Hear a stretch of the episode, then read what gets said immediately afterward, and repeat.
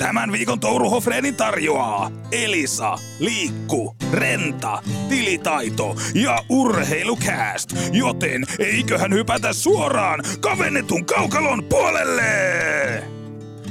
Tervetuloa Touruhofreen jakson numero 19 pariin. 5. helmikuuta, tätä kuuntelet, niin on todennäköisesti 6. helmikuuta. Luultavimmin, joo. Nyt ollaan helmikuun puolella kyllä se kevät sieltä pikkuhiljaa alkaa kutitella ja viimeinen loppurutistus NHL runkosarjassa, koska se on aina tähdistä viikonloppu on semmoinen vedenjakaja. Pelaat pääsee lomailemaan, pääsee vähän Bahaman saarille ja lomakohteisiin ja ottaa vähän lepiä pitkän raskaan kauden keskellä ja sen jälkeen sitten lähdetään siihen viimeiseen loppunousuun. Tämä on aina tämmöinen tietynlainen käännekohta. Niin joo, ja tässä mennään myöhemmin jaksossa, mutta kauppoja tulee nyt varmaan liuku hihnalta. Tässä jo pari isoa kalaa liikkuu ja trade Vai tuleeko? Se No neljä mennään kohta noihin myöhemmin. Neljä viikkoa on siihen. No kyllä jotain tulee. Pommi varmasti tässä lähiviikkoinakin. Mutta Pöytä aika hyvin tyhjennetty, mutta mennään kohta noihin treideihin tarkemmin. mennään, mennään. Mutta otetaan aikaa nyt pois. Viikko sitten jo vähän lupailtiin, että tehdään syvä analyysi tähdistä viikonlopusta. Eli tässä nyt vedetään seuraava tunti tähdistä asiaa ja sen jälkeen sitten muihin asioihin. Joo, mä, sä ilmeisesti seurasit vähän tarkemmin, mutta täytyy ihan rehellisesti myöntää, että mä kattelin kyllä niitä tähdistä, niitä kisoja kattelin sellainen kelauksella aamulla, mutta itse pelejä, niin ne jäi multa kyllä näkemättä. No otetaan nopeasti. Mä katsoin niitä vähän tarkemmin, mutta minkälainen fiilis jää noista uusituista taitokikkakisoista? No, kyllähän niitä kehuttiin ja varmaan ihan hyvä, mutta kun en mä sillä niin paneutunut moneksi tuntia niihin, niin mun mielestä ihan hyvä, että tulevina vuosina nyt ei näitä turnauksia pelata. Näitä siis näitä All Stars höyniä. Niin jos siinä vaihtoehtona on se, että pelataan parat vastaan parat Mm. turnaus, mm. jokainen nyt ottaa Mutta sen jälkimmäisen. Öö, se oli parempi. Se oli parempi kuin aikaisemmina vuosina. Öö, eteenpäin on menty, sanotaan näin. Mutta eihän nyt edelleenkään, aina tähdistä viikonloppu, niin se on aina vähän semmoinen jokavuotinen paha, joka pitää vaan siedä, sietää ja, ja syödä se paska, Petri Matikasen sanoin. Mutta oli tehty parannuksia. Kyllä pitää antaa myös kunnia NHLlle siitä, että, että viime vuosina toi, kun on pelattu neljällä joukkueella, ne on ollut vähän puuduttavia tapahtumia. Just nimenomaan se taitokisaosuus on ollut vähän semmoinen, no niin, nyt vedetään sitten ne perus samat kikkaradat ja siellä on sitten nämä samat osuudet ja siellä on kaikki pelaajat on mukana siinä. Niin tässä oli mun mielestä hyvä uudistus siinä, että otettiin ne 12 pelaajaa ja lyötiin se miljoonan dollarin voittopotti sinne ja siitä kilvoteltiin. Että et siinä oli vähän jotain uudistusta, mutta eihän siinä nyt edelleenkään mitään shäkenöivää tykitystä ollut, mutta parempaan suuntaan. Mutta oliko se niin kuin ihan, kun loppua kohden vikoisikisoissa, niin oliko siellä niin kuin ihan tosissa? No tosissaan ja tosissaan siinä määrin, mitä nyt tuommoisessa tapahtumassa voi, ilman että näyttää siltä, että kato jätkä painaa aivan tosissaan, että vähän tämmöistä vinoilua. Kyllä siinä jopa pelaajat puuskutti, että kyllä siinä oli ihan semmoista tekemisen meininkiä, pois lukien Nikita Kutserov, joka veti se ihan läskiksi. Joo, sen mä näin. Et siinä mielessä se näytti vaan rumalta, että yksi kaveri vetää se ihan lekkeriksi ja muut sitten yrittää nyt jollain tavalla. Ja siinä oli vielä, että pelaajat sai valita ne omat lajinsa siinä, että joku McDavid ei tietenkään mene kovin laukauskilpailuun, vaan ottaa ne omat vahvuusalueet sieltä. Että oli hyvä tuo perjantai, vähän, vähän toi semmoista sykettä siinä. Mun mielestä oli myös hyvä toi varaustilaisuus ideana. Jatkossa ehdottomasti kannattaa jatkaa tuota perinnettä, että se oli pitkään tauolla. 2015 oli edellisen kerran pelaajien varaus ja tuossa oli Atletikilla, kannattaa käydä lukemassa, hyvä juttu liittyen tämän 2015 täydistä tapahtumaan, että siellä oli avoin baari silloin ja pelaajat sai vähän viihtyä siellä takahuoneessa ja sitten sieltä varattiin pelaajia. Että se oli aika kevyttä Meininkiä silloin, mutta nyt tämä oli aika, aika tämmöistä jäykähköä ja se oli mun mielestä jotenkin semmoinen keskeneräinen viimeistelmätön maku jäi siitä, että pelaajat oli kuin rautakangen nieleitä siinä. En edes tiennyt, että ne menee sinne Scotiabank Arenan jäälle joo. vetämään sitä draftia. McKinnon sanoi sitä tapahtuman jälkeen, että hän luulee, että se on jossain studio-olosuhteissa ja se oli myös sen näköistä, että se oli aika vaivaannuttava katsottavaa. Että No, mutta se oli kyllä myös vaivaannuttava katsottava se Kutserov. Se veti ihan rehellisesti läskiksi siinä. Pelleili. Onhan tuo nyt aikamoista pe, niinku perseilyä ihan kaikki. Siinä on kuitenkin yleisöä tullut ma- maksanut sitä tullut katsomaan sitä. Ja- ainoa jätkä, joka vetää noin. Koska eihän tuolla nyt ole sinänsä niinku kilpaurheilun tai tämmöisen NHL kanssa siinä mielessä mitään tekemistä, mutta toi on niille, ketkä sinne valitaan kautta joutuu, niin tämmöinen niinku markkinointikeikka. Että kyllähän on työtehtäviä siinä, missä ottelukin. Ehdottomasti. Oli tuo aika se-. Joo, ja just se, että, että kaikki muut sitten kuitenkin hoiti sen oman ruutunsa niin hyvin kuin noissa olosuhteissa pystyy hoitamaan. Ja sitten yksi kaveri vetää se ihan lekkeriksi. Niin siinä mielessä, että se on kuitenkin, minkä takia tuo viikonloppu on järjestetty. Se on fanien takia. Se on NHL-faneille Niin ja varmaan tapahtuma. nuorille lapsille ja nuorille tämmöinen Mm. eritoten. No Coach on ainakaan faneja saanut, ylimääräisiä faneja sitten tuosta viikonlopusta. Joo, joo. Sebastian Aho viikonloppu seitsemän minuuttia. lueskelin tuossa, että hän pelasi. Kun hän ei ollut mukana niissä, joo, hän ei ollut mukana niissä tähdistöhommeleissa. Oli aika, NHL on mennyt siis tässä viestintähommassakin aika paljon siihen, että accessia rajoitetaan siellä Pohjois-Amerikassa ymmärtääkseni koppeja on en- enempi kiinni ja näin. Ja sittenhän ne koittaa itse, Suomeenkin on luotu joku tämmöinen viestintäpalvelu NHLlle tai viestintätoimisto. Kyllä. En ole sen tarkemmin tutustunut, mutta joka päivä sieltä tulee jotain tarinaa ja medialle ja näin päin pois. Niin tästä osui vaan silmiin, että nhl.com suomenkielisellä sivustolla oli joku Sebastian Ahon blogi. Luin sen ensimmäisen. En, en tiedä, tuliko jälkeen, jälkeen enää, mutta sain kaiken, mitä halusin ja jätin sen sitten siihen yhteen Mä en tiedä, mä haluaisin tietää, että mikä se on se prosessi mennyt, että miten tämä on tapahtunut, että onko Aho varmaan niin kuin soittanut ja jotain näin tälle toimittajalle, joka sen sitten lopulta kirjoittanut, mutta se oli kirjoittu siihen muotoon, että Aho itse kirjoittaa sitä blogia. Niin olihan siellä niin semmoista, se oli niin kuin semmoista mahtava kunnia päästä pelaamaan näiden jätkien kanssa täällä ja oli mukavaa ja kivaa. Ja, Oli vähän ikävää jäädä istumaan yksin siinä, kun Toronton pelaajat varattiin siinä, mutta oli kyllä mukavaa. niin just tämmöinen aika, aika totta. Onhan näitä aikaisemmin ollut, NHL.comilla oli muistaakseni Mikael Granlund piti jotain matkablogia Joo. tai jotain tämmöistä. Seuraavaksi menemme Nashvilleen pelaamaan. Että ton voisi tehdä myös paljon paremmin, jos lähdetään tuolle tielle, mutta NHL nyt ei ole ihan mestari noissa hommissa. No ei, mutta, yli, mutta tämä kertoo ylipäätään tästä NHL laajemminkin, just tämä Suomen viestintätoimisto NHL ja kaikki nämä, että ne nyt yrittää selvästi, onhan NHL.comilla koko ajan rekrytää vissiin lisää toimittajia, että ne pyrkii tähän, että he sanelevat sen media narratiivi ja, ja, ja näin päin pois, että enemmän kuin että mikään journalistinen media, mitä nyt NHL parissa ei ihan hirveästi. Näin se menee ja tuossa pitää myös nostaa esille vielä tuosta tähdestä viikonlopusta. Jos NHL haluaa tietyn narratiivin ja pitää sen homman hallussa, niin sitten nämä julkiskapteenit, eritoten Michael Bublé, ne, ne toi väriä sentään siihen varaustilaisuuteen. Justin Bieberin on teki sitä hevo helvettiä, se istui siellä jossain lavalla ja, ja mitä liet teki. Mutta Michael Bublé omien sanoisen mukaan veti jonkun sieniannoksen siinä ja sitten painoi sieni päissään siellä. Että että hän tuntui leijailevan siellä ilmoissa, että luulin, että olen jossain muualla ja sitten täysin, että olenkin NHL tähdistä tapahtuman varaustilaisuudessa. Että nämä niin kuin Will Arnett, näyttelijä, oli yksi julkiskapteeni, sitten oli Tate McRae, laulaja, joka oli sitten tämän McKinnonin joukkueen kapteeni. Buble yritti sentään välillä niin kuin nostattaa sitä, että se oli jotenkin niin kuin kiusallista katsoa, kun lähes täpötäys areena ja sitten jätkät, no ketäs varaatte, niin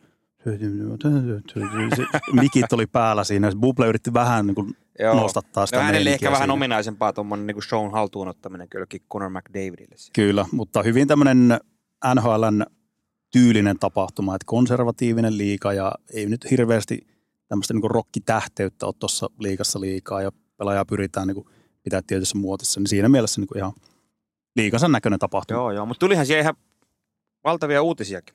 Joo perjantaina, saralta. joo, perjantaina NHL ja NHLn pelaajayhdistys piti tiedotustilaisuuden ja siellä oli tietenkin myös mukana IHFn pomo Luke Tardif. Ja hienoja uutisia. Pitkästä pitkästä aikaa tätä ollaan odotettu. Tämä oli, tämä oli semmoinen, kun alkoi tulla. Seravalli ensimmäisenä laittoi Xään perjantai-aamupäivänä, että tämmöisiä uutisia olisi mahdollista. Ja ehkä tuo olympia osallistuminenkin vielä varmistetaan. Sitten Chris Johnston skuuppasi tämän olympia spektaakkelin kanssa. NHL-pelaat tulee 26.30 kisoihin. Ja sitten tämä pressi pidettiin illalla ja tämä tekee hyvää. Tätä on Tekee, odotettu. oo. Mä olin kyllä niin innoissani tosta ja vielä, että se ei ole pelkästään nämä olympialaiset, vaan just, että ensi vuonna on tämä, heti ensi talvena on tämä esimakuturnaus Four Nations Face Off.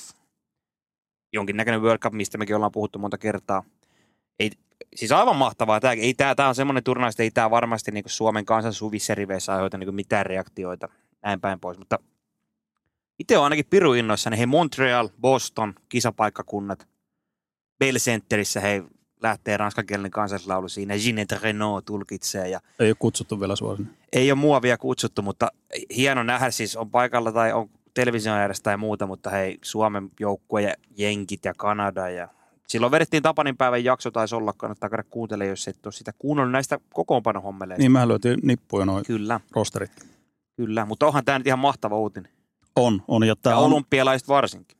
Kyllä, ja tässä on nyt myös selkeä semmoinen näkymä tähän kansainväliseen kiekkoon. Nyt tiedetään, että seuraat kaksi talviolympialaista NHL-pelaajat on mukana, ja sitten näille välivuosille tiputellaan World Cupia.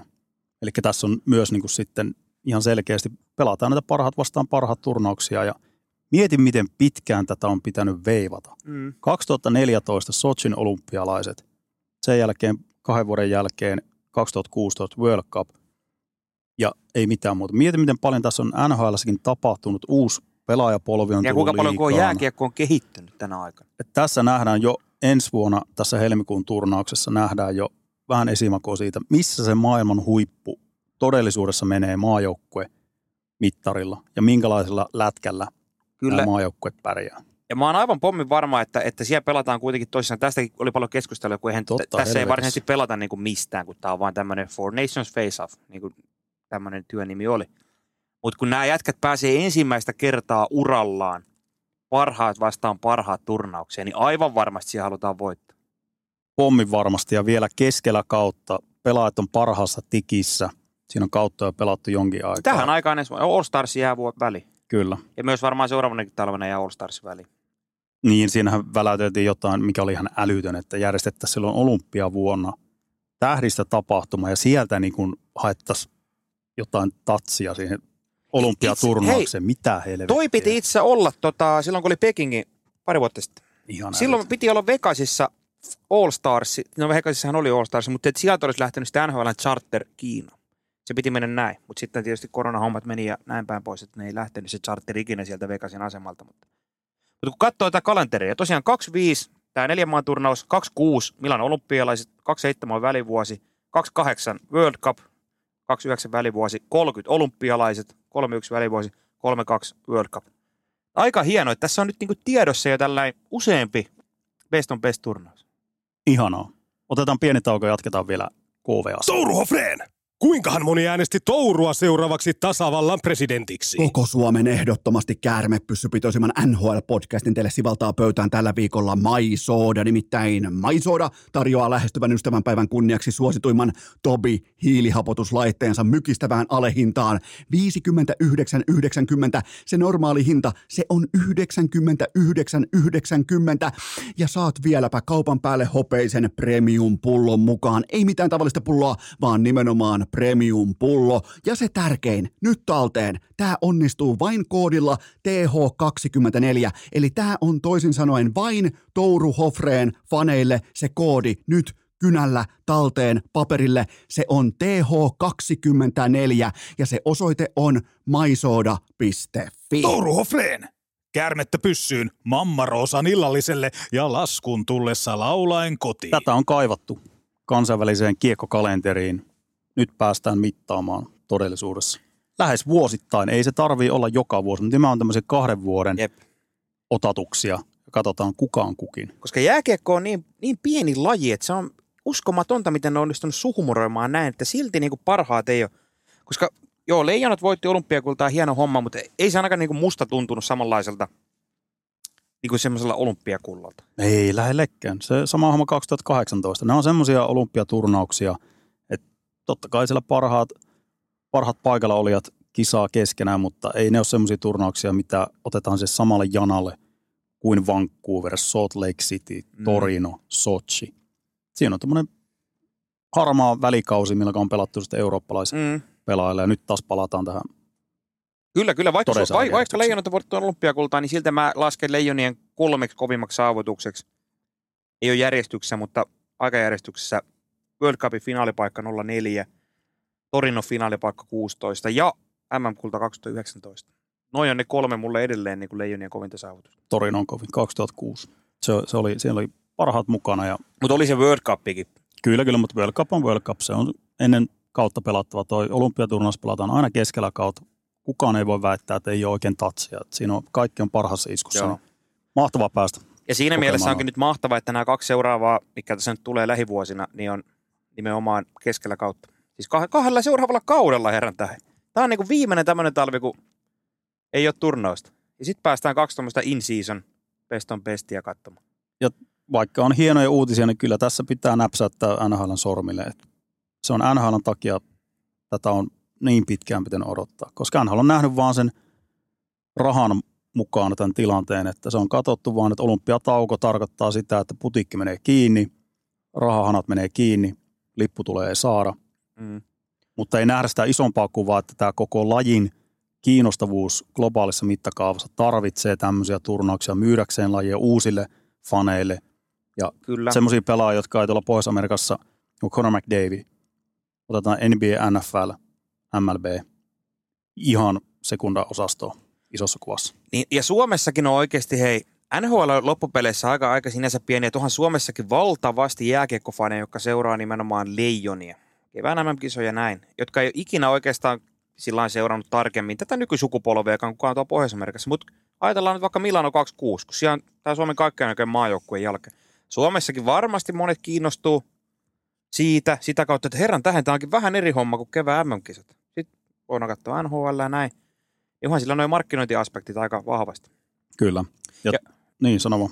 Niin, että onhan tässä myös se, tuli vaan mieleen se vaikutus näillä uutisilla myös niin kuin MM, MM-kisojen kannalta. Että esimerkiksi tänä keväänä Prahassa, kun nyt tiedetään, että kahtena seuraavana talvena on parhaat parhaat turnaus, niin kyllähän nyt varmasti on enemmän mielenkiintoa myös tietyillä NHL-pelaajilla tulla näyttämään kykyjään MM-kisoihin, koska kyllähän monella maalla, no Suomella myös, mutta esimerkiksi Kanadalla ja näin, kyllähän sinne sitten parhaiden turnausten on valittu myös välillä tämmöisiä niin kuin liiton uskollisia palvelijoita, jotka on käynyt MM-kisoissa. Plus valmennusjohdot on varmaan aika pitkälle samoja monilla mailla. On, tätä on nähty viimeksi silloin 2013, kun oli Suomessa ja Ruotsissa oli noin MM-kisat toisena vuonna peräkkäin, niin silloin Kanada toi aika kovan joukkueen. Siellä oli potentiaalisia olympiapelaajia ja silloin GMnä Steve Eiserman tehtiin jo tämmöistä niin seulontaa Kyllä. siihen seuraavaan kauteen, niin se voi olla, että tänä keväänä Kanadasta kajahtaa tuolla Prahan päässä, että sinne otetaan nimenomaan tämmöisiä vähän nuorempia kavereita, joilla voisi olla potentiaalia, että ne on ensi vuonna jopa koukkimassa tuohon olympiajoukkoon. Varmaan vähän joka maalla. Suomellakin varmaan voi hyvin olla tämmöisiä jätkiä, jotka vähän keikkuu siinä, mitä mekin niitä kokoonpanoja ollaan veivailtu, niin siellä on pitkä liuta tämmöisiä jätkiä, jotka on siinä niin kuin kiikun kaakun. Totta kai nämä Ahot ja Barkovit ja Rantaset, ihan sama käykö ne koskaan maajoukkoja, silti ne pääsee tuonne joukkoon, mutta siellä on paljon näitä Eeli Tolvasia tämän kaliberin jätkiä, jo, jolle ei varmasti tekisi huono olympiasaumojen tai World Cup-saumojen kannalta onnistuminen tuossa yhdellä mm Katsoo vaikka tuota puolustusosastoa. Et siinä ei hirveästi valinnanvaraa niin. Suomella ole, mutta tämmöisiä kuin Urho Vaakanainen ei ole pelannut aamaa joukkueessa kertaakaan. Voisi olla semmoinen kaveri, joka voisi vähän näyttää, että hän on tämmöinen ja tämmöinen pelaaja, että tässä voisi olla saumaa. Niin just nimenomaan tätä osasta. On tuolla niin hienoja, uut, siis koko kansa, ihan koko jääkeon kannalta, niin nämä uutiset oli hyviä, koska nämä just heijastuu näihin MM-kisoihin ja tämmöisiinkin, että saadaan vähän lisää pöhinä. Ja se oli hyvä tiedostilaisuudessa, kun Luke Tardif oli siinä myös mukana, niin kyllä siellä pientä piikittelyä puolia toisin. Siinä Luke Tardifkin kun hän saa ensimmäisen puheenvuoron siinä, että ja me olivat vaikeat neuvottelut, eikö vaan, eikö vaan. Ja tämmöistä jatkuvaa pientä, että oikein voi kuvitella mitä suljettua ovien takana, minkälaista Joo. nokittelua se siellä on, kun tossa pitää vielä, niin kuin, vielä vähän vääntää veistä haavassa. Ja, että kyllä nämä, niin kuin, nämä kiekkopamput on Joo. aiheuttanut tämän tilanteen, että ollaan jouduttu olemaan näin pitkään ilman näitä Niin, turnauksia. mä veikkaan kyllä Tardif on aika kuunteluoppilaana siellä No ihan varmasti, mutta sekin, kun se on aikaisemmissa presseissä, nuorten kisoissa, jääkäykönä aikuisten MM-kisoissa, on pitänyt aina tämän State of the Union puheen, niin siellä on aina, viime vuosina on enemmän ja enemmän alkanut tulla semmoista pieniä piikkejä NHL suuntaan. Vaikka NHL on se nimenomaan, joka lyö sen nyrkin pöytään tai nostaa sen peukun alasta ylöspäin ja päättää, että ollaanko me mukana vai ei. Mm. Ja jotenkin yrittää näyttää sille, että hänelläkin on jotain sananvaltaa Kyllä, tässä. kyllä, kyllä, kyllä. Ja kyllä noita ottaa innolla, että hei kahden vuoden päästä olympialaiset. Ihan kaikki, ylipäätään kaikkien hiihtolajien ja muiden kannalta, mutta nyt kun tämä lätkä on siellä, niin kyllähän lätkä on sellainen talveolympialaista näin Suomen näkökantista, niin onhan se hieno, kun saadaan parhaat sinne. Ja kiinnostava pointti oli myös, tuli tietoa siitä, että toi pelataan tuo Milanon turnaus NHL Askissa. Eli pelataan pikkukaukalossa. Eikö Pe- Pekinkin pelattiin kanssa? En muista pelattiin, pelattiin, sitä. pelattiin, kun NHL piti tulla sinne, niin se pelattiin sen takia. Mutta onkohan sitä areenaa edes valmiina siellä Milanossa? Oliko siitä mitään puhetta? No siitä oli, että, että siinä on yksi kysymysmerkki, että sen areenan kanssa nyt on jotain ongelmia valmistumisen kanssa, mutta se on tehtaan taku, että siitä ei tule mitään ongelmaa, kun NHL on nyt mukana. No ei varmasti. Harmi vaan, kun mä haluaisin aina, että tämmöiset olympialaiset olisi niin yksi kisakaupunki, niin ykkinä niin Pohjois-Italian olympialaiset, esimerkiksi hiirot on Valdifiemmessä ja Anterselvassa ampumahiiret ja Bormiossa alppihiiret. Ne on vähän niin kuin ympäri ämpäri, että se on hieno, kun olisi semmoinen yksi kisapaikka. Ne on paisunut vaan niin isoksi kisoiksi, että ne pitää... Mm, eikä tommosia... Tämmöiset Lillehammer-kisat, niin ne ei ole enää realismia. Eikä semmoisia paikkoja ihan hirveän montaa, missä pystyttäisiin hiihdot ja lätkät ja alppihiihdot järjestelee niin kuin samoilla kulmilla. Että. No Lahti. Siellä on kato, siellä on hyppyritornit ja on iskuareenat ja kuule kaikki. Lahdessa on vähän huono noin syöksyrinteet. Kyllä Messillä ei taida ihan riittää. Se ei ehkä välttämättä. Super G, niin ei, ei välttämättä ehkä niin mene siinä. Mutta tuossa vielä perjantaina tässä samassa tiedotustilaisuudessa NHLPAn pomo Marty Walsh. Aika mielenkiintoisia kommentteja jakeli. Siinä oli tämän virallisen tiedotustilaisuuden jälkeen, kun toimittajat pääsee kysymään sitten omia kysymyksiään intiimissä ringissä, niin siinä kysyttiin tästä Arizonan tilanteesta, koska nyt on tämä Utahin NHL-projekti käynnissä. Todella kova teksti. Heitti ihan bussin alle koko Arizona Coyotesin organisaation siinä mielessä nimenomaan se pomoportaan. Tällä hetkellä on tilanne, että Arizona ei ole minkäänlaisessa yhteyksessä ollut NHLPaan, koska tällä hetkellä pelaajystystä hiertää se, että se halli on liikuntasali, missä ne pelaa. Mm. Ja sanoin ihan suoraan, että tämä ei ole NHLn arvoille sopivaa, että pelaat joutuu pelaamaan tuommoisessa ladossa.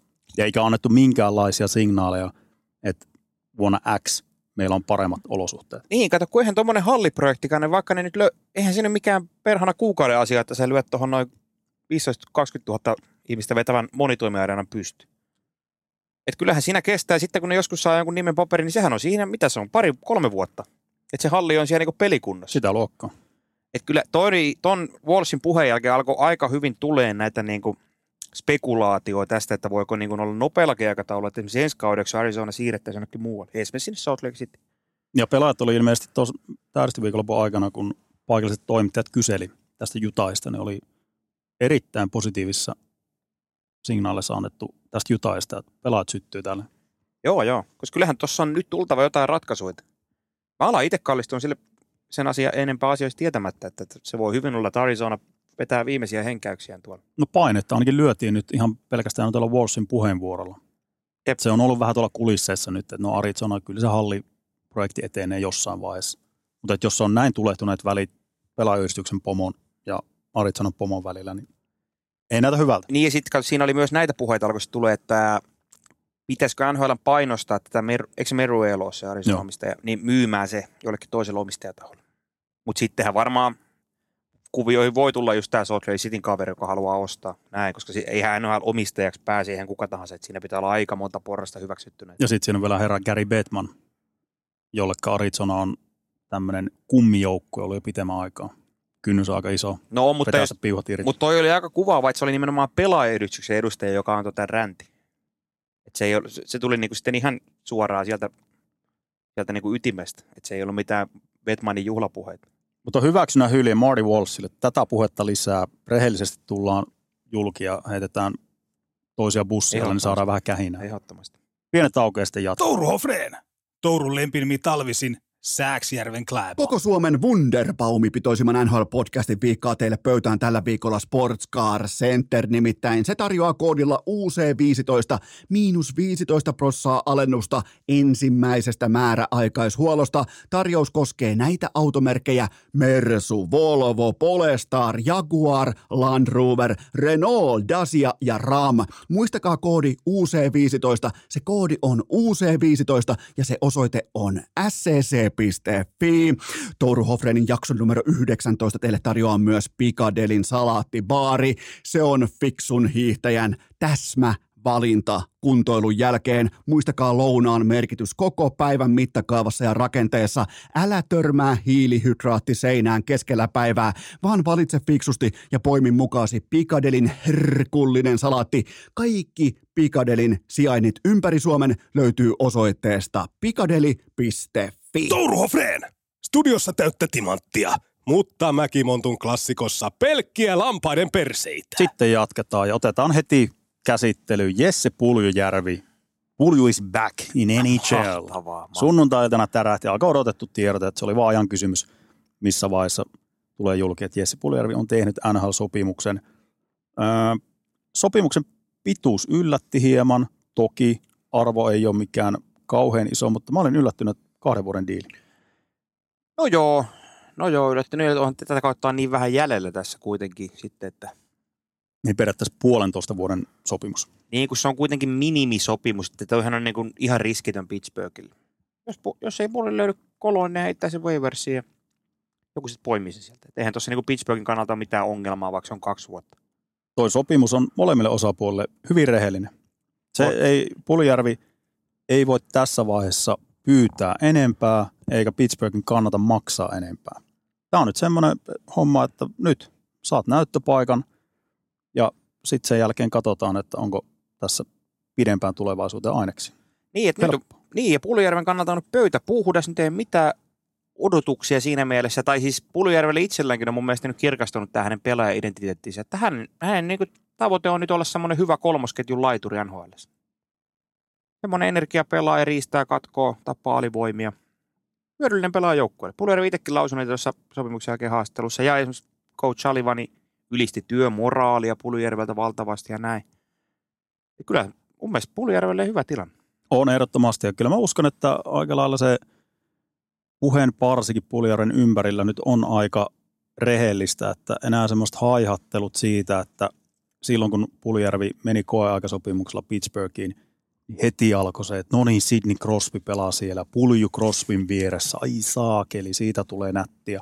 Mutta nimenomaan pöytä on puhdas siltä osin, että kun toi diili on tommonen, tiedetään pitkä kuntoutus takana, yli kahdeksan kuukautta, ja sen jälkeen opettelee periaatteessa luistelemaan taas uusilla lonkilla uuteen organisaatioon. Odotusarvot on hyvin maltilliset, niin kuin ne pitää ollakin. Ei ole enää sitä kolmen miljoonan sopimusta taskussa, joka oli Carolinassa vielä viime kaudella, kun pelasi kolme miljoonaa. Sillä pitää odottaa myös tiettyä tulosta ja sitä roolia, että onko Puljärvi Carolinassa saa paremman mahdollisuuden pelata ja kaiken näköistä muuta. Niin nyt tilanne on se, että maksimissaan se kolmosketju on Puljärvelle. Optimaalinen paikka. Pohjaketjun pelaaja. Pohjaketju on 0-0 pelaaja, energinen duunari pelaaja, jonka pitää tuoda luisteluvoimaa, kamppailla energisesti joka vaihdossa, olla semmoinen tilaa tekevä pelaaja, karvata ahnaasti, pelata kuin iso mies. Se riittää. Kyllä, kyllä. Ja, joo, joo, nyt mä oon lukenut paljon näitä ihmettelyjä somesta ja muuta, että ihmetellään, että miten Puljärvi saa aina uusia mahdollisuuksia, että kuinka monta elämää sillä on. Tämä tilannehan nyt ihan eri kuin vaikka neljä vuotta sitten, tai vaikka kolme kaksi, kolme vuotta sitten. Tai silloin, kun Puljärvi meni takaisin kärpistä Niin. palas NHL. Niin, silloin oli kuitenkin vielä niitä, että se Puljärvi, voisiko se olla sitten se ykkösketjun mies ja tuloksen tekijä ja näin. Mutta kyllähän Puljärvi pystyy olemaan ihan erinomainen. Mäkin olen monta kertaa tätä toitottanut, mutta just siinä rikkuvassa roolissa on nähty niin monta kertaa tuossa jo monia pidempiä pätkiä Edmontonissa oli semmoisia, että hän oli ihan erinomainen siinä roolissa. Sillä on kaikki ne elementit siihen. Se on nöyrä, hän ei haihattele mitään, työmoraali kova. Kyllähän Puljärvestä tiedetään ihan piru hyvin, mitä saadaan siis sillä varauksella, että hän on kunnossa. Mm. Jos miettii vaikka, onhan tuo käynyt niin kuin Euroopastakin paljon SM Liigan tähtipelaaja, vaikka joku Anton Levci, Oula Palve, kun katsoo tuota ihan pistepörssiä. Niin kyllähän Puljärvi otetaan kerran kerrasta sinne kolmas nelosketju ennen näitä. Joo, koska Tiedetään, Puljärvi- mitä saadaan. Kyllä, Puljärvi on nimenomaan niin kuin muotiltaan pohjaketjujen raamikas kaveri, joka kiistatta, ja hän on todistanut sen, hän on NHL-tason pelaaja, piste. Mm. Siitä ei tarvitse enää lähteä keskustelemaan.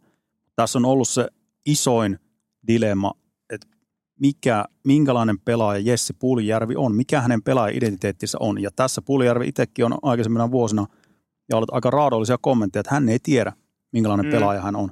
Mä uskon, että tässä vaiheessa uraa, hän on 25-vuotias pelaaja, nyt se alkaa kirkastua. Minkälainen pelaaja minä olen nimenomaan NHL. Euroopassa tähtiluokan pelaaja, ei mitään pois siitä, mutta NHL nimenomaan duunaripelaaja. Kyllä. Tuossa oli ekat harjoitukset, mihin lyötiin, niin se oli kolmas, siinä oli Rikard Rakeli ja Lars Eller ja Puljärvi. Kolmosketju, aika Shutdown-ketju. kivalta kuulosta. Siinähän on vähän kaik- kaikkia vähän tuollainen klassisia elementtejä. Siinä on tämmöinen vastuullinen puolustava kahden suunnan sentteri, sitten siinä on tämmöinen kulmakaivuri Puljärvi ja sitten siinä on jonkinlainen ratkaisupelaaja, joka on nyt tosin aika hukassa Raakel, mutta että paperilla voisi jopa toimia. Kyllä.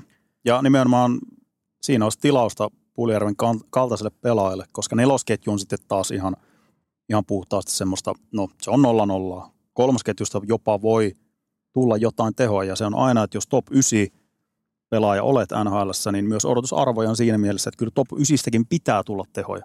Mutta tässä vaiheessa nyt odotukset pitää olla hyvin maltilliset, noin pitkä tauko, vasta kuitenkin tusinan verran pelannut AHL-pelejä, ja mitä raportit kertoo sieltä AHLstä, niin ne ensimmäiset pelit oli selkeästi vielä hakemista ja niin päästä siihen pelitempoon. Ja se on ihan eri asia kuin reenata tuolla yksinään päivästä toiseen, vaan päästä nimenomaan siihen pelimoodiin ja olla sinut sen kropan kanssa, koska siinä on aika paljon ollut myös sietämistä ja uusia asioita. Luisteluasento on vähän muuttunut. Todella mielenkiintoista nähdä, miten NHL nyt, miten Puljari pääsee käyntiin nimenomaan siinä NHL-tempossa. Joo, ja nyt Puljärvellä on siinä mielessä myös ihan merkittävä rooli tuossa nyt tällä hetkellä, kuitenkin Pittsburgh, missä jou- joukko, missä tilanteessa se on. Ne pakko nyt raapia niitä pinnoja Siellä on kaikki lyötävä nyt ihan kehin. Ei, niille ei varaa nyt yhteenkään niin vapaamatkustajaa tuossa joukkueessa. Ja kun siellä on kuitenkin kaksi kärkiketjua, niitä mitä odotetaan ratkaisuja, niin kolmosketju pitää olla semmoinen, että se ei vuoda. Se ei saa ainakaan niin vuotaa omi. Ei niitä tarvitse välttämättä luoda mitään maali, silloin tällä on ihan plussa. Kyllähän Puljärvi pystyy tuohon lähtökohtaisesti täyttämään. Kyllä. Ja on erittäin mielenkiintoista nähdä just Puljärven tulevia pelejä. Joo, tiistai keskiviikon välisenä yönä debyyttiottelu. Joten päästään nyt, saa nähdä, löytyy pela- tärpeistä, löytyy tärpeistä. saa nähdä pelaako Puljärvi sitten kaikki tämän viikon pelit, mitä Pittsburghilla on, mutta ensi viikolla pommi varmasti otetaan kiinni tähän Puljärvi ensimmäisiin otteluun, niin ollaan taas rahtusen viisaampia. Kyllä. Eteenpäin, koska siellä on tapahtunut siirtoja. Oja valmentaja potkuja. Valmentajapotkut perjantaina tärähti Tori McLellan. Voidaan ottaa McLellan nyt pois alta. Me viikko sitten käytiin Kingsia vähän enemmän läpi. Ja yllätyin, että Kings veti liipasimesta. Joo, sama vika. En olisi lähtenyt tuohon ratkaisuun. Joo, kyllähän McLellan on aika tota, kärkikoutseja tässä sarjassa ollut pidempään. Ja varsinkin tämä kausi kuvastaa aika hyvin, miten nuo suhdanteet muuttuu tuossa. Että McLellan on joulukuussa, sanotaanko, oli kärkiehdokas vielä vuoden valmentaja Jack Adams Trophy. Ja nytten potkut. Et nopeasti se heilahtaa. Nopeasti heilahtaa. Kyllähän toi Kings on jo pari kuukautta ollut semmoinen 400 joukkue. On uskomaton, miten toi kääntyi tuo kelkka. Kausi lähti käyntiin 27-4. Taisi olla parhaimmillaan rekordi. Ja sen jälkeen sitten seuraavista otteluista vaan kolme voittoa varsinaisella peliajalla. 17 ottelusta. Et se on ihan Joo, käsittämätön, mitenkä toi luisu alkoi Kingsillä. niin, mutta siinä mielessä nyt tuli siis päävalmentajaksi nousee loppukaudeksi Jim Hiller, aikaisempi apuvalmentaja. Ei ole Joonas Hillerin isä, kävin tarkistamaan heti. Jim Hiller ensimmäistä kertaa päävalmentajan NHL. Kyllä. Ja on ollut pitkään, hän on ollut, ensin oli Mike Babcockin apuvalmentajana Detroitissa, sitten Babcock halusi hänet Torontoon, oli Torontossa neljä vuotta, sen jälkeen Islandersin, Barry Trotzin alaisuuteen, ja on ollut tämmöinen arvostettu aseenkantaja ja on oppinut huippuvalmentajien tiimeissä, on päässyt toimimaan. Onhan tuo nyt riski, että lähdetään apuvalmentaja nousee päävalmentajaksi. Tämä nyt on tämmöinen, tämä haiskahtaa paniikkiratkaisuilta. Tätä ei ole mietitty loppuun asti ja nyt jotain oli tehtävä. Ja yleensä kun päävalmentaja vaihdetaan, siinä on keinot jo loppu. Ei tiedetä mitään Joo. muuta kuin se, että nyt annetaan kenkää McLellanen ja kuitenkin hän on hetkinen viidettä vuotta valmenti Mm. Kingsissä.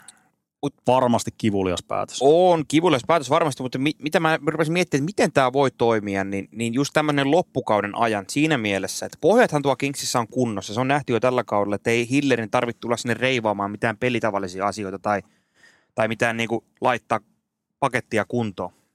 Vaan kyllähän toi Kingsin vaikuttaa olevan jonkinnäköisen lukossa, se henkinen lukko vai mi- miten, et musta se vaikuttaa siltä, että jotenkin sitä ilmapiiriä täytyy saada rentou- rentoututettua ja näin päin pois, että pohjat siellä on kunnossa. Et siinä mielessä tämmöinen ihan paniikki-yllätysratkaisu voi osoittautua vielä hyväksi.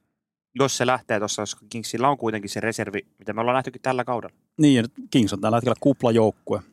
Eli joukkue, joka nyt on siinä kintaalla, että meneekö pudotuspeleihin vai ei. Tällä hetkellä edelleenkin ihan hyvissä asemissa. Mutta ei, tässä ei voi vetää semmoista viikkoa kahta nyt pintaliidolle ja semmoista, että tulee voitto, tappio, voitto, tappio. että Pitää päästä nopeasti taas voittokolumniin kiinni. Mutta Jim Hiller, niin minkälaisilla työkaluilla? Mm. Epäilen. Niin eihän sitä tiedä, eihän sitä tiedä. Mutta ka- katsoo laajemmin, on tällä kaudella ollut aikamoinen potkusirkus. Listasin tuohon noin tämän kauden valmentajapotku. No Mike Babcock oli vähän asia erikseen, mutta sekin nyt tuli tällä kaudella. Greg Berube St. Louisista, Dean Ivasan Minnesotasta, DJ Smith Ottavasta, Lamberti Islandersista, Woodcroft Edmontonista. Tämä on nyt kuudes viiva seitsemäs valmentajapotku tälle kaudelle. kuluvan kauden aikana. Niin. Ja sitten kun otetaan kalenterivuosi vielä, Mm. 13 valmentajaa Huhhuh, melkein puolet. saanut kenkää. Siellä on tällä hetkellä kavereita, jotka on neljättä, viidettä kautta NHL, sen ne on jo yksi niistä pisimmistä valmentajista, Niin. jotka on ollut päävalmentaja. Tuolla on, se on erittäin tuulinen paikka ollut viime vuosina, tai aina päävalmentajan pesti. 18-19 kaudella, mistä on kuitenkin se viitisen vuotta aikaa, niin nykyisistä NHL-valmentajissa pestissään vain neljä ollut niin kuin silloin jo 18-19 kaudella. John Cooper on ihan omassa kastissaan näissä nyky, yli 10 vuotta. Sitten 2015. 13. Öö, 13. Sullivan toiseksi pisimpään 15, Jared Bednar Coloradossa 16 ja sitten Brindamore 18 Carolina. Brindamurgi on nyt tämän kauden jälkeen sitten, saa nähdä miten Carolina käy, mutta et on, on kinthala, että Niin samoin Vaihtuu. toi Sullivan tuolta Spenssiä ja pudotuspelin ulkopuolelle. Näinhän se menee. kova on jatsi. NHL. Et on niitäkin vuosia ollut, kun ei annettu yhtään valmentajapotkuja. Siitä on nyt jo aikaa se 4-5 vuotta. Mm.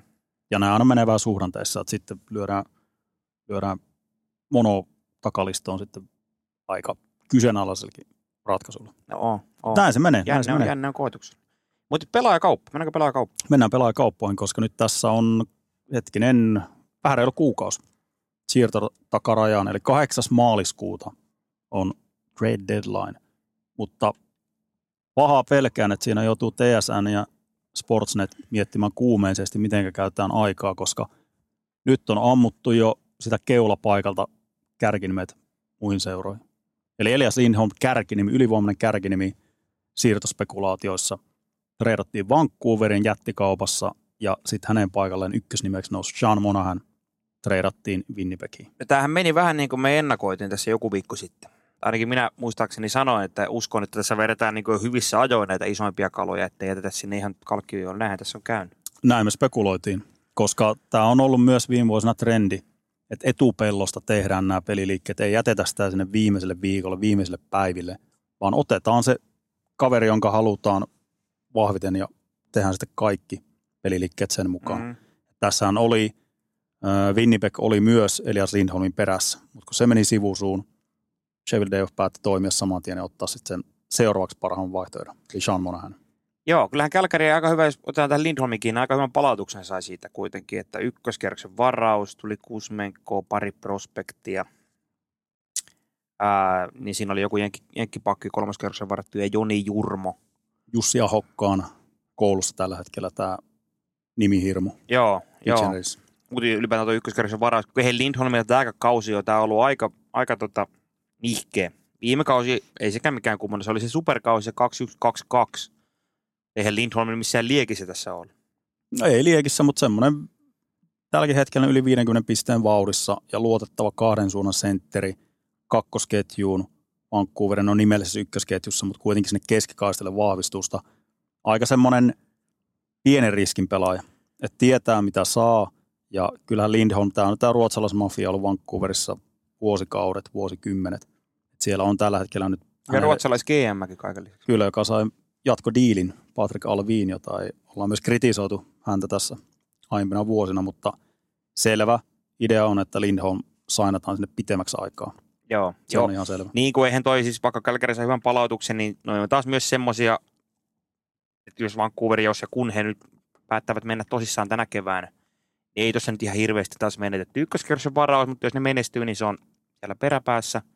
Andrei Kusmenko ilmeisen umpikuja meni tuossa, eikä noista prospekteista tuskin nähnyt mitään Norris-kavereitaan tulevaisuudessa, että ei Vancouver nyt siinä mielessä hirveästi hävinnyt tässä. Signaali selvästi, että nyt ollaan all in ja nyt haetaan sitä Stanley Cupia. Tuo oli ihan selkeä signaali, että kyllähän tosi aikaisemmin Nikita Zadorov treidattiin Vancouveriin ja voi olla, että Vancouver tekee vielä jotain. Ja vaikka Patrick Alvin on GM, niin kyllähän Jim Rutherford on myös täällä taustalla vaikuttamassa. Hän on semmoinen GM aikoina oli todella aktiivinen hyvissä ajoin, teki tradeja ja aina tekee jotain siirtorajalla. Ja nyt hän on sitten tuolla GM yläpuolella vetämässä lankoja. Et, et siinä mielessä ei yllättänyt, että se oli nimenomaan Vancouver, Mm. Johan joka avasi peli. ekoissa reeneissä Lindholm vietiin laituriksi Petterssonin ketjuun. Se oli Mihei Pettersson Lindholm ruotsalaisyhteys siinä tietysti. Onhan nyt, nyt on Vancouverissa aika paljon vaihtoehtoja, että siinä on kuitenkin sentterinä Pettersson, J.T. Miller ja Lindholm. Aika jäätävä kolmikko. Saas näin pelotetaanko laidalla vai keskellä, mutta on ainakin variaatioita. On ja sitten erikoistilanne pelaamiseen pystyy pelaamaan ylivoimaa, alivoimaa, ö, aloituksiin tuomaan toisen kätisyyden. Et siinä mielessä niin ihan selkeästi kevättä varten, kannunjahtaja varten hankittu kaveri. Oh, ja ihan oikea signaali Vancouverissa nimenomaan, koska tämä kausi on mennyt mit- niin hyvin, miten se on mennyt. Eihän tässä nyt kannata alkaa pakittaa. Kälkärissä on, silloin 2122 kaudella, ihan pari vuotta sitten, koko NHL paras ketju oli tämä Udrö, Lindholm, Tatschuk. Ketään ei ole enää jäljellä. Eikä ole hirveästi jäänyt kyllä käteen siitä kolmikosta. Ei ole. Uperdö ja Mackenzie Viikari ja Andrei Kuzmenko. Ja siellä on kauppaakin Kälkärissä tällä hetkellä. Nyt jo heti kun tuli tämä Lindholmin trade, niin totta kai Chris Tänevon pelaa, joka varmasti treidataan. Se on ainakin noista pelaajista se, että, että nyt sitä hintakilvoittelua käydään. Ihan varmasti tulee törkeä ylihinta, mikä maksetaan Chris Tänevistä.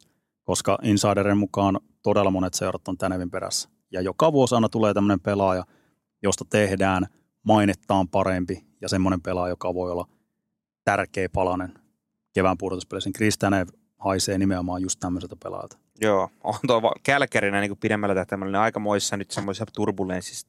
Ja mitä tekee Jakob Markström? Kun ei ole kuitenkaan mikään ihan pohja uudelleenrakennusjoukko, mutta eihän ne nyt osaa mihinkään menossakaan oikein. Että ne pyörii nyt tässä välivedessä, että siinä mielessä ihan hyvä, että nyt kaikki vaan ka- kauppatiskit aukeaa, mutta sitten siellä näitä kadreja ja huperdöitä ja näitä. Aika hu- sillä hähmäiseltä näyttää tuo Kälkärin tulevaisuus. Uudelleen viilaustahan siellä tehdään tällä hetkellä. Greg Conroy nyt suht kokematon GM vielä ja vaikka on ollut pitkä organisaatiossa, mutta et mitä hän tekee Markströmin kanssa. Elias Lindholm, Jakob Markström, parhaat kaverit ja Markström oli nimenomaan se, joka houkutteli, anteeksi, Lindholm oli se, joka houkutteli Markströmin Vancouveriin. Markström oli pöydällä Edmonton, Kälkäri ja vaakapaino sitten sen verran, että otti Kälkärin ja nyt mitä Markström tekee. Hän on kuitenkin 34-vuotias Mm. diili on semmoinen, että se nyt no move clause taitaa olla, eli hän pitää valttikortteja omissa käsissään, mutta ilmoittaako seurajohdolle, että hän haluaa vaihtaa mais- maisemaa ja sitä kautta niin tuohon veskarirulettiin uusi nimi. Mm. Joo, ei Kälkäristä nyt varmaan tarvitse ihan lähivuosina tuo contender-osastolla puhua.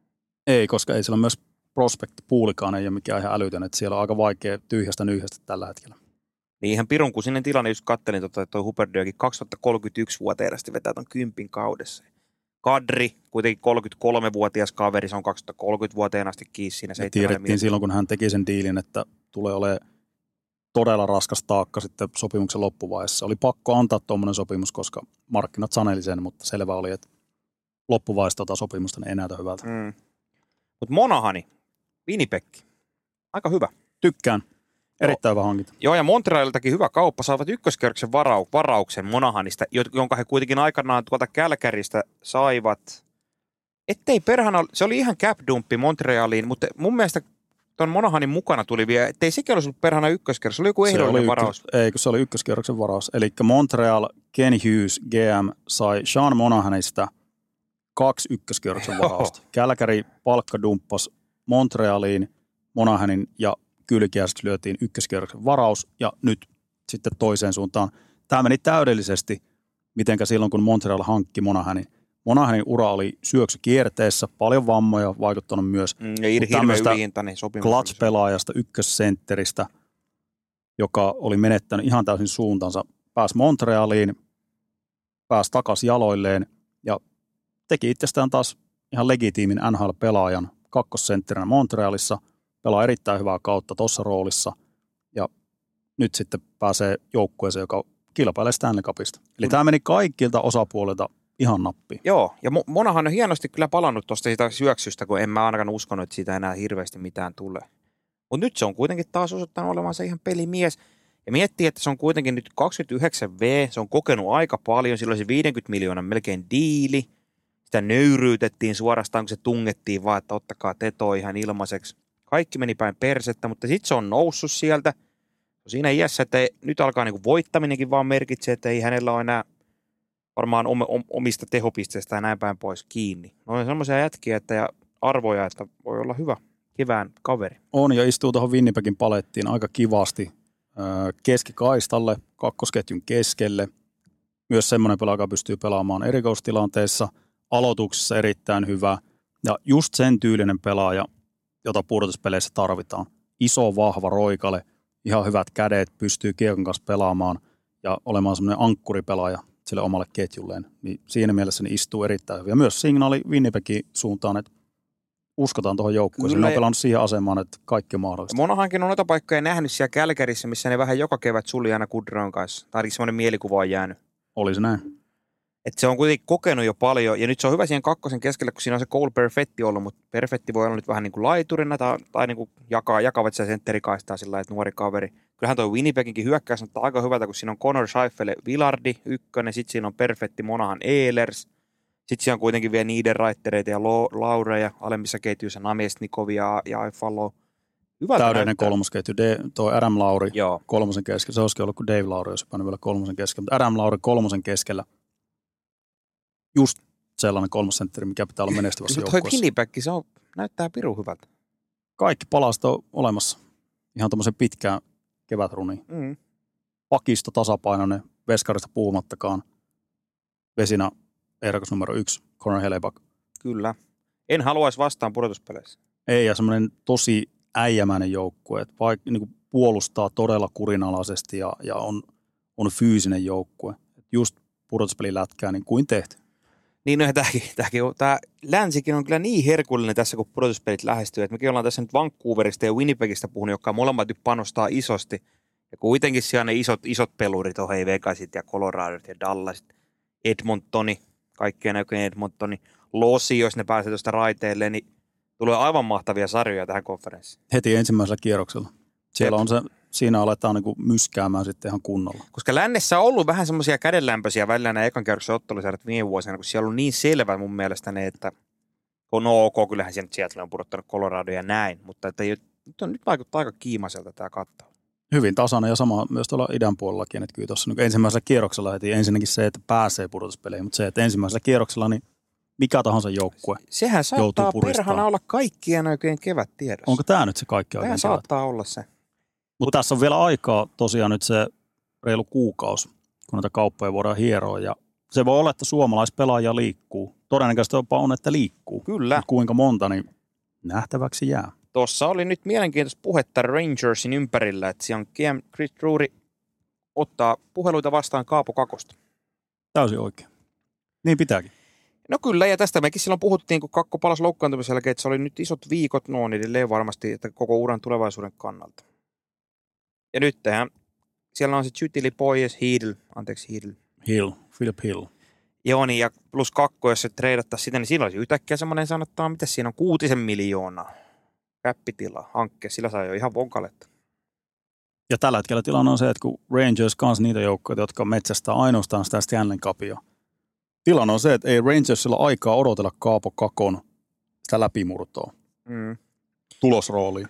Se olisi Niin. jo tapahtunut, jos se olisi... Tässä mä näen yhtälä paljon Niin, sano vaan. Sä- näen yhtäläisyyksiä paljon Kaapo Kako ja Pulujärven tilanteessa siinä mielessä, että maisemanvaihto voisi olla aika hyvä Kakolle, kun Rangersillä kulkee koko ajan se riippakivi mukana ne odotukset. Mitä hän on sinne varattu numerolla kaksi. Hän ei pysty lunastamaan niitä. Musta tuntuu, että Kakko pelannut viidettä kautta ja mä en vielä koskaan nähnyt semmoista vapautunutta Kaapo Kakkoa tuolla. Että aina se on vähän semmoinen väkinäinen ja kehon kieli ja kaikki. Se voisi ihan tehdä hyvää myös Kaapo Kakolle päästä johonkin uuteen ympäristöön, missä ei ole sitä samaa taakkaa mukana. Ja näin. Joo, koska Rangers nyt tällä hetkellä, jos kakko treidataan, niin totta kai sit sisään tulee semmoinen rosteripelaaja, joka pystyy auttamaan tässä ja nyt Kyllä. Rangersia. Ja nyt kun toi Philip Hillin tilanne on, mikä on, niin keskikaistalle. Kyllähän se laituri osastakin Blake Wheeler ei pysty pelaamaan tulosketjussa, Kaapo Kakko ei pysty pelaamaan tulosketjussa. Sinne tarvitaan myös lisäpaukkuja. Kumpiko näistä on tärkeämpi, keskikaistalle vahvistusta vai sinne laitaan? Tämä on se dilemma, mitä Rangers mietitään tällä hetkellä. Niin, tai jopa molemmat. Tuossa olisi esimerkiksi yksi treidikumppani, olisi semmoinen kuin Anaheim Ducks. Sieltä mä, Trevor Segras. ei, ei Trevor Zegras. mä pyörittelin tämmöistä kauppaa, että sieltä Kaapo Kakolla ja mitä muuta palasia siinä olisi, tulisi Frank the Tank Vatrano, All Starsista suoraan. Eikö se ollut All Stars? Kyllä. Se oli pari vuotta sitten, meinaan se oli se kevät 22, kun Rangers meni konferenssifinaaleihin asti. Vatrano oli nimenomaan silloin rental-pelaaja Rangersissa ja oli, teki piru hyvää jälkeä sen keväänä. Ja se jossain vaiheessa johti pudotuspelien maalipörssiä ja muuta. Että olisiko se siihen Kreiderin ja ton Chipan kanssa. Sitten, että siihen samaan kauppaan saataisiin myös Adam Henrik. Niin, Eli Henrik on semmoinen pelaaja, joka liikkuu todennäköisesti. Niin, eli Vetrano ja Henrik ei ole mitään hirveitä nimimiehiä, mutta aika hyviä kypsiä kavereita kevään peleihin. Ja sitten kakko, mitä muuta palasia sinne liikkua, mutta nä- tämä voisin nähdä, että voisi olla ihan mahdollinen. Jos Vetrano treidataan, niin nyt se kannattaa tehdä, koska markkina-arvo on korkeimmillaan, mitä se on ikinä ollut. Pelaa Mm. loistavaa kautta Anaheimissa ja tällä hetkellä nyt vielä tämä tääristö viikonloppu takana ja muuta, niin Vatran on semmoinen pelaaja, joka jos Anaheim ei näe, että tässä on kaveri, joka olisi seuraavan viiden vuoden päästä myös kiinteä osa, niin lihoksi vaan. Kyllä, ja sillä on kuitenkin se onnistuminen sieltä Rangersista. Rangers tietää, samoin tuossahan on nyt nosteltu esiin näitä mahdollisia, ketä Rangers voisi hankkia, niin just Pavel Buchnevich, Vladimir Tarasenko. Et tuttuja jätkiä molemmat. Joo, mutta sen Tarasenkon ei kannattaisi lähteä nyt uudestaan. No ei varmaan. Vuosi Sen takia mä, mä lähtisin tähän Vatrano Henrik pakettidiilissä kakko Anaheimiin ja jotain sälää, miten sinne nyt liikkuu pikkejä tai muuta. Mutta kuitenkin kakolla on jonkinnäköistä kauppa-arvoa vielä ihan hyvinkin, koska hän on kuitenkin kakkosvaraus verrattain nuori. 23 vuotta ottaa vasta. todella nuori vielä. Edelleenkin semmoista niinku käyttämätöntä potentiaalia vielä ton ikäisellä kaverilla nähdään markkinoilla. Ja se, että tuo on sen verran tuoreessa muistissa vielä toi drafti. Et siinä mielessä niin varmasti siellä on semmoisia uudelleenrakennuksessa rakennuksessa olevia seuraajia, jotka mielellään ottaisi Kaapo Kakko. Ne kattois, että miltä se lähtee homma toimimaan. Eikä olisi. Kakon kannalta kuulostaisi kovin huonolta tuo Anaheim.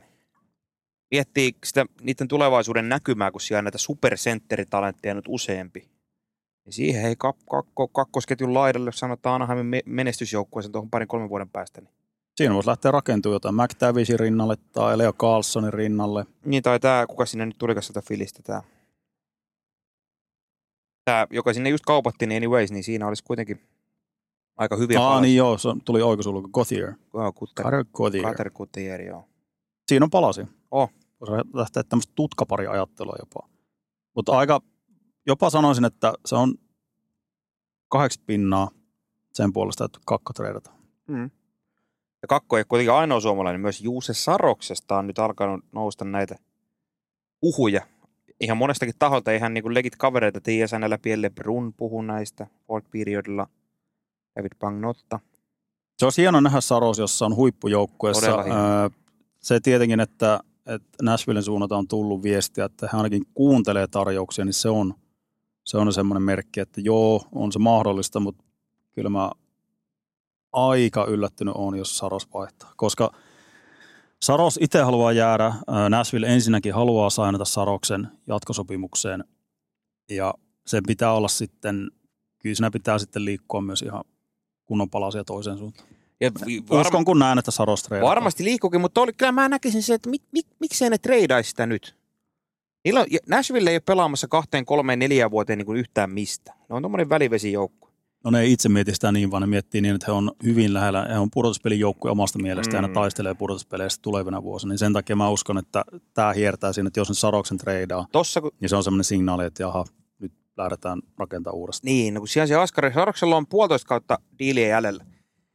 Nashville ei sen puolentoista kauden aikana menossa minnekään. Että jos Saros palavasti haluaisi sinne Nashvilleen, niin voisi tulla sitten ensi kauden jälkeen takaisin sinne. Niin, että rentalla nytten vai? No puolentoista vuoden renta. Kyllähän tuolla olisi sitä arvoa niin paljon. Ei ole ketään tuommoista kalaa nyt Nashvillelle, mistä ne voi saada niin ison palautuksen. Tuossa oli jotain huhua, just tämä Bagnotta sanoi tästä hinnasta, mitä Nashville haluaisi. Ne haluaisi, oliko peräti kaksi ykköskerroksen varausvuoroa. Sitten oli joku prospekti, ja oliko niinku ihan rosteripelaajiakin siinä. Että Joo. aika iso paketti se olisi, mitä tulisi, mutta kyllähän toikin jo kaksi ykköskerroksen varausvuoroa olisi semmoinen, kun Nashvilläkään ei ole hirveästi niitä palasia nyt siellä, millä sitten lähdetään jotain contender-joukkuetta pykäämään lähivuosina. Se olisi kannattanut viime kesänä tehdä tämä kauppa. Silloin oli, hinta oli korkeimmilla, olisi saanut vielä kovemman mm. Mm, mm. hinnan Saroksesta. Tämä vuosi on ollut aika vaikea Saroksen mittareilla. Että onhan Saros nyt suurimpia syitä, että Nashville on edelleenkin pudotuspelitaustassa mukana, mutta tämä kausi on ollut aika ailahteleva myös Sarokselle. Et nyt on seuraaja, no Edmontonin voi ottaa pois markkinoilta, he menee Stuart Skinnerillä. Siellä on sitten nämä vakio, ei Torontokaan en usko, että niillä ei vaan riitä tällä hetkellä. Ei ole sen verran assetteja, että pystyisi tekemään tämmöisen pelin. Niillä on ensinnäkään ykköskierroksen varausvuoroja, ne on treidannut noita pikkejä niin paljon tuleviksi vuosiksi, ja siellä on niitä valuvikoja siinä puolustuksessa, varmaan kädet ristissä toivoo, että Samson on, jatkaa tätä lyhyttä miniputkeensa, joka nyt on lähtenyt ihan hyvin liikkeelle tässä. Mutta New Jersey, Carolina, New Jersey noista nyt on semmoinen, joka tarvisi akuutimmin peskariapua. Niin, New Jerseykin mietin sitä, että kuinka paljon olisi valmis uhraan tämän kevään takia, koska se on kuitenkin niin oraalla ja nuori se joukko, että miettii, se on kaksi tulokaspakkia kuusikossa. Näin, mutta Saroksella toki se ensi vuosi on mielestäni sopimusta jälleen, että se voi painaa siinä kyllä varmasti. Carolina olisi aika kiva. Se ratkaisi kerta heitolla ne Carolina maalivahtiongelmat, sitten voitaisiin mennä päätyyn näistä. Mutta kyllähän toi nyt, no ilmeisesti se nyt on näin, että jos joku sen maksaa, mitä Nashville pyytää, että aika mottipäistä hintaa, niin sitten ollaan valmiit tekemään sitä kauppaa. koska Saros on tällä hetkellä ainoa, joka tuolla siirtomarkkinoilla nyt on nostettu esille veskareista, joka voisi olla aidosti käänteen tekevä maalivahti Mm. keväällä Jep. Stanley Cup-finaaleissa. Ja se olisi niin hieno, näinhän mä oikein toivon, että Saros, Saros kaupattaisiin. Just tuohonkin Carolinaan tai Torontoon tai... No Devils olisi vähän semmoinen... En mä siihen uskon nyt enää tänä, tänä vuonna niin kuin isosti. Mutta noin muut olisi toimis. Puhelimet kuumiksi ja nyt Saros johonkin muualle. Saros vähän värinää siirtomarkkinoille, koska tässä, tämä voi olla semmoinen siirtotakareittää tussahtaa ihan täydellisesti. Niin, Siellä vaihdellaan pelaajia, bla bla bla, ja sitten tämmöiset isot vonkaleet. Niin Mutta toisaalta, Ei. kun tässä on nyt näitä kontenderejakin nyt niin poikkeuksellisen paljon, että tässä on nyt enemmän niitä isoja pelureita, jotka on ostohousut jalassa, niin voitaisiko nähdä jotain, jotain tosi yllättävääkin? No, Saros olisi yksi semmoinen. Toisaalta se myös tarkoittaa sitä, että myyjiä ei ole niin paljon kuin joskus aikaisemmin. no tämäpä juuri. Että kun on noin kireä tilanne tällä hetkellä, että ei ole semmoista selkeää kahtia jakoa, niin tämä voi vaikuttaa siihen, että sitten ei tehdäkään hirveästi mitään. Tehdään tämmöisiä näennäisiä liikkeitä ja toivotaan, että se riittää. Mm, mm. Mutta Saros, puhelimet kuumaksi. Kyllä. Viikon tipsit. Mennäänkö viikon tärppeihin? Kaivetaan nyt tuolta. Kova viikko. Nyt on hieno, kun hei palataan ensinnäkin viime viikolla oli aika laimea. Siellä oli alkuviikosta muutamia pelejä. Tälläkin viikolla toki monet lähemmäs kymmenkunta joukkuetta ei vielä pelaa tässä nyt ennen viikonloppua, kun nyt on tällä viikolla osalla joukkueesta ja tauko, mutta mennään tiistai keskiviikko yö. Totta kai Pittsburgh Winnipeg. Jesse Pulujärven debyytti hyvin todennäköisesti Pittsburghin paidassa isosti syynissä. Myös Carolina Vancouver huippupeli, Elias Lindholmin eka peli Vancouverissa vielä Carolinaa vastaan. Vanha seura. Ja keskiviikkona illan viimeisenä aamu viideltä Suomen aikaa Vegas Edmonton. Ennätystä sivuava 17 voitto pöydällä Edmontonille ja kovin mahdollinen testi. Nyt ei pääse aina kukaan sanoa, että ihan ilmaiseksi saa, jos voittavat. Tuossa on hieno nähdä nyt Edmonton tauon jälkeen, että pääseekö siihen sitä sivuamaan. Sitten torstai, perjantai, yö. Carolina, Colorado. Aika huippupeli. Perjantai, lauantai, yö. Tässä on varaus, toi liittyy tähän Vegas Edmontoniin, mutta jos Edmonton se voittaa, niin historiallinen ilta koittaa Anaheimin Honda Centerissä. No niin, loukkupeli. Kyllä, Anaheim Edmonton, siinä oli se 18 voitto, mikä tekisi kaikkien näköjen voittoputki ennätyksiä. Sitten lauantaina useampia primetime-pelejä. Se, se pisti silmään. Ei mitään ihan superkattauksia, mutta esimerkiksi Detroit Vancouver, ihan kiva matsi. Ja sitten viikonloppu lauantai sunnuntai yöltä Florida Colorado. Kova viikko Coloradolla. Oh, Colorado, niin on Colorado. Mä tipsailen tässä Carolinaa ja Floridaa vastaan, mutta hyviä pelejä noin. Kaikki kaikki. Mahtavat päästään taas tähän vakiokiertoon Oo. ja pelejä tulee joka ilta. Ei tarvi enää ottaa sitä. Viime viikolla oli vähän, no voi sanoa, että vähän nuhaisempi kattaus, mutta Joo, siellä se San. San Jose oli viime viikon tipsijoukko. joo, ei tarvi hetken tipsailla. Katsotaan nyt. Jossain vaiheessa ehkä otetaan San Josekin Mm. Tärpeen kiinni. Lyödään pillit pussiin ja jatketaan viikon päästä. Kiitoksia seurasta.